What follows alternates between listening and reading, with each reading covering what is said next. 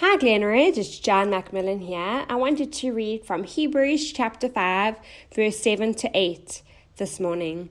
In the days of his flesh, Jesus offered up prayers and supplications with loud cries and tears to him who was able to save him from death, and he was heard because of his reverence.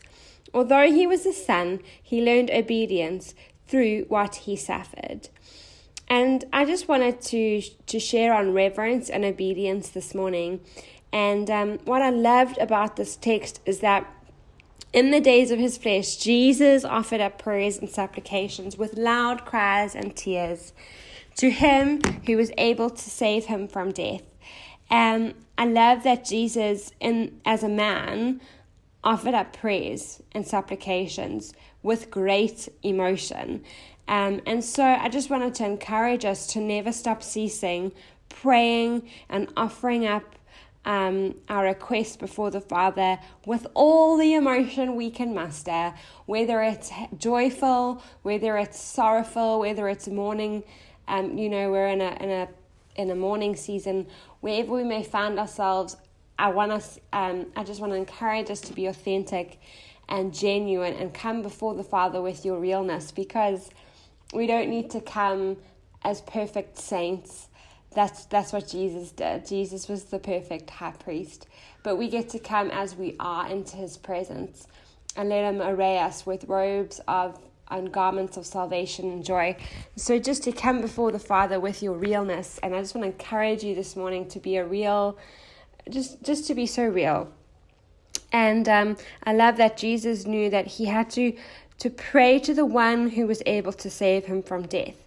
And and so I just wanted to again just so simple, but just to affirm us that it is He, it is God, the Father, the King of the universe, who is able to save us from death. And so who are we talking to about our problems? And I want to encourage us to go to God, the one who is able, because He is able. Um, and lastly, I love that Jesus was heard. It says in the end of verse 7 and he was heard because of his reverence. Jesus, God's Son, was heard because of his reverence of his Father in heaven. And I love that because how much do we revere God? Like God gave his ear to Jesus because of the awesomeness that that Jesus looked up to his dad. And so so I just want to pray this morning that Holy Spirit would give us greater revelation and insight into the magnificent um, holy king that we would revere him with everything. So, Lord Jesus, I thank you this morning that you would open the eyes of our hearts and that you would give us greater understanding and greater depth to know God the Father and to revere you and to um, see you rightly as the, the one that, that has that there is no name.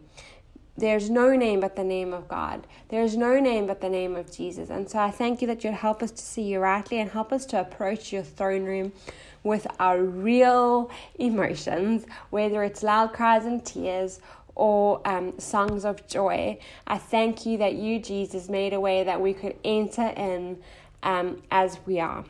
In Jesus' name, amen.